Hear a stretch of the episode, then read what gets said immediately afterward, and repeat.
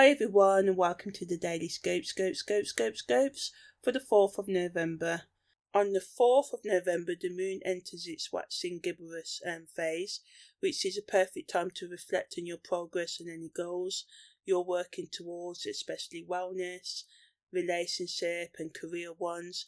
You may find it useful to write down and voice note your emotions and thoughts right now, refining or developing a new strategy to achieve your ambitions if you have been struggling.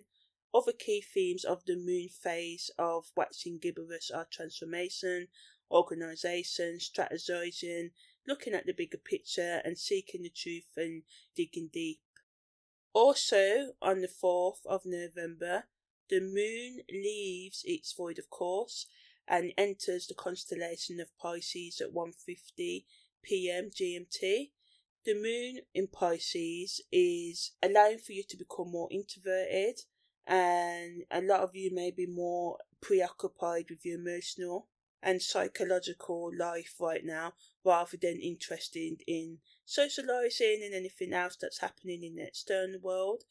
This can cause problems in close relationships or in the workplace because people can become more hypersensitive to what they view as attack on them, criticism and stuff like that. And this can just blow things out of proportion, so watch out for doing that. If you feel like you don't understand by what someone means by what is said, just ask them to repeat it.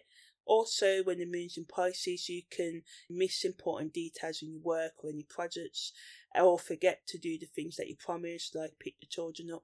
That's a bit extreme, but you get what I mean. So yeah, the Pisces moon is known to make people more neurotic than usual and more susceptible to psychic and subliminal influences, for better or worse. If you cannot stay grounded, it's best to avoid the astral realms right now and all extrasensory perceptive work, but if you can stay alert and you feel alright and balanced, it's perfect time to do all sort of inner work and mystical higher consciousness development.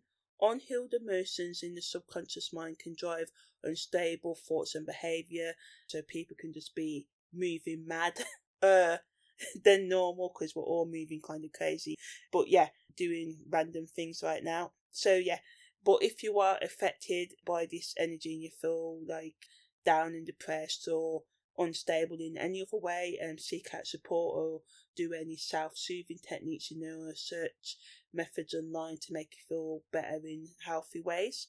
The best use of the energy of the moon in the constellation of Pisces is to plan your future and appreciate nature and natural beauty more. Working on creative projects, listening to music or watching films or other media stimulates your artistic side. Do your best to avoid excessive daydreaming and stay realistic in all you do, especially regarding your career and financial matters. Take some time to self-soothe, relax, meditate, make strategic plans for your future. As I said, instead of escaping into drugs, alcohol and any other distraction, because although in the short term we all know short-term pleasure gives us short-term gains and long-term pains, so yeah, but the choice is yours. I'm not the karma police.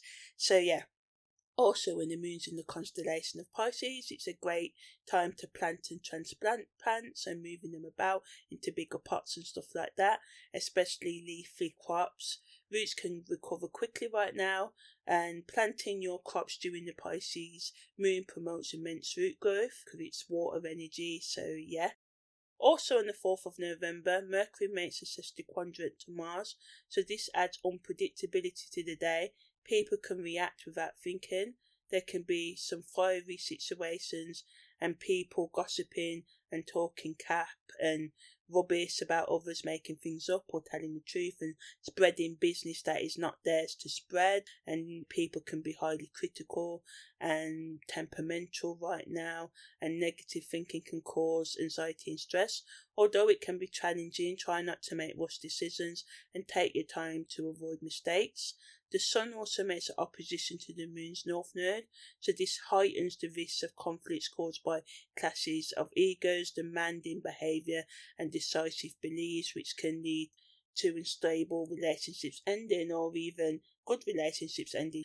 However, this energy of sun making an opposition to the moon at its best allows for networking, strengthening or creating influential connections. Okay, so that was the daily scopes for the 4th of November. Take care and see you tomorrow.